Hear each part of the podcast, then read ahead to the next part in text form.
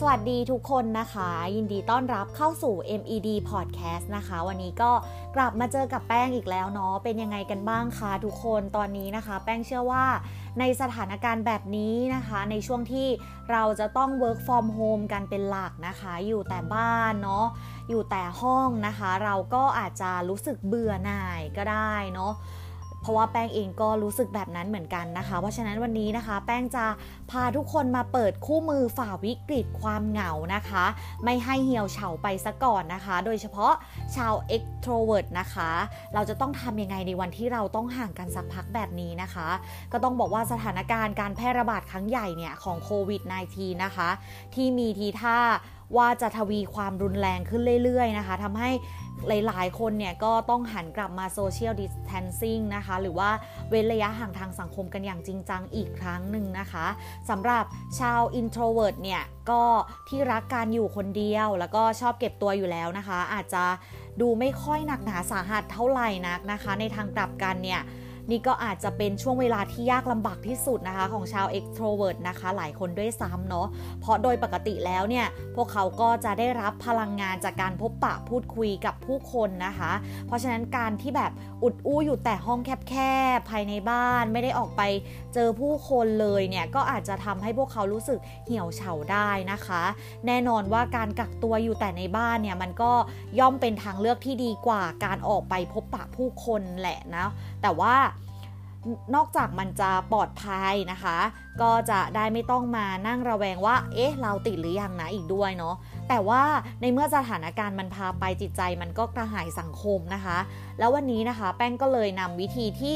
ชาว extrovert จะรับมือกับเรื่องนี้ยังไงดีนะคะ เขาบอกว่าข้อแรกนะคะ เปลี่ยนจากการส่งข้อความตัวอักษรนะคะ เป็น เสียงแทนนะคะ ปกติแล้วนะคะ เราอาจจะเคยชินกับการส่งข้อความด้วยตัวอักษรผ่านแชทใช่ไหมคะให้ลองเปลี่ยนนะคะมาส่งเป็นเสียงดูนะคะ เพราะว่านอกจากเสียงเหล่านี้เนี่ยจะช่วยทดแทนความเป็นมนุษย์ได้แล้วนะคะ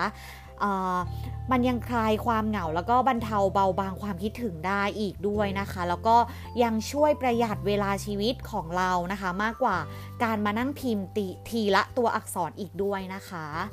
แล้วก็ข้อที่ 2 ค่ะ เขาบอกว่าทำทุกอย่างเสมือนจริงนะคะ จริงอยู่นะคะที่ว่าตอนนี้เรากับเพื่อนเนี่ยอาจจะยังไม่ติดโควิดเนาะแต่ในระหว่างการเดินทางไปมาหาสู่กัน มันก็จะมีความเสี่ยง ที่เราจะไปติดจากใครก็ไม่รู้นะคะ ในระหว่างการเดินทางก็ได้ ในเมื่อเรามีอินเทอร์เน็ตอยู่ในมือแล้วแท้ๆเนี่ย เราก็ลองใช้ให้คุ้มค่าค่ะ ลองเจอกันด้วยการเปิดกล้องผ่านวิดีโอคอลในไลน์นะคะ หรือ Zoom นะคะ หรือ Skype ไปก่อนนะคะ หากิจกรรมต่างๆทำร่วมกันขณะคุยนะคะ ยกตัวอย่างเช่นแบบกินข้าวไป เปิดกล้องคุยไปนะคะ ดูภาพยนตร์ร่วมกันใน Netflix Party นะคะ หรือจะเป็นการออกกำลังกายก็ได้นะคะ ก็ถ้าพูดถึงการออกกำลังกายเนี่ยหลายคนก็คงคิดว่าเฮ้ยเราจะต้องไปเจอกันที่ฟิตเนสใช่ไหมหรือแบบ ต้องออกไปเท่านั้นอะไรอย่างเงี้ยเนาะแต่มันก็ไม่เสมอไปนะคะ เราสามารถปรับเปลี่ยนวิธีการได้นะคะ อาจจะลองออกไปวิ่งรอบบ้านนะคะ คุยไปด้วยวิ่งไปด้วยเพื่อแชร์เรื่องราวซึ่งกันและกันเนาะอยากให้ความห่างไกลเนี่ยมันกลายมาเป็นอุปสรรคต่อความสัมพันธ์ของพวกเรานะคะ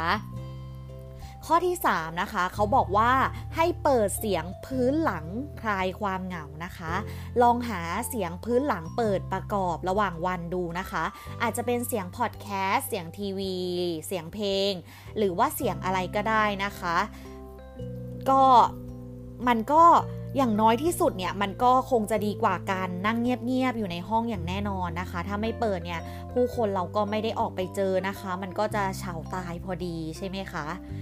แล้วมาที่ข้อ 4 นะคะ เขาบอกว่า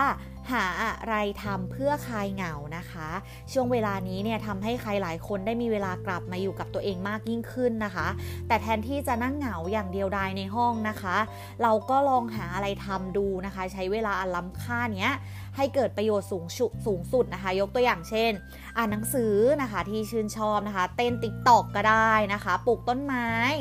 ทำอาหารหรือจะเป็นการเรียนคอร์สออนไลน์นะคะ เพื่อพัฒนาตัวเองก็ได้นะคะ ทุกวันนี้เนี่ยคอร์สเหล่านี้มีอยู่มากมายในอินเทอร์เน็ตเลยนะคะ ลอง search ดูใน Google ก็ได้นะคะ หรืออาจจะย้อนดูคอนเทนต์เก่าๆนะคะ ในแบบเพจที่เราสนใจนะคะ ที่มีการรวบรวมเอาไว้ให้นะคะ ก็เขาบอกว่านะคะ จงทำตัวให้เป็นเหมือนจิ้งจกที่เปลี่ยนสีได้นะคะ สามารถปรับตัวแล้วก็อยู่รอดในทุกๆสถานการณ์นะคะ แต่แค่ปรับอย่างเดียวพอเนาะไม่ต้องเปลี่ยนแปลงตัวเองไปสมดทุกอย่างนะคะ ก็อย่าสูญเสียความเป็นตัวเองนะคะ เพราะว่า be yourself ดีที่สุดแล้วนะคะ ก็ต้องบอกว่า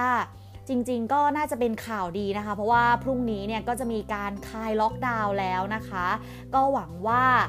สถานการณ์นะคะ มันจะดีขึ้นเรื่อยๆ แล้วเราจะได้กลับมาใช้ชีวิตปกติสุขกันสักทีเนาะสำหรับวันนี้นะคะ ลาไปก่อนค่ะ สวัสดีค่ะ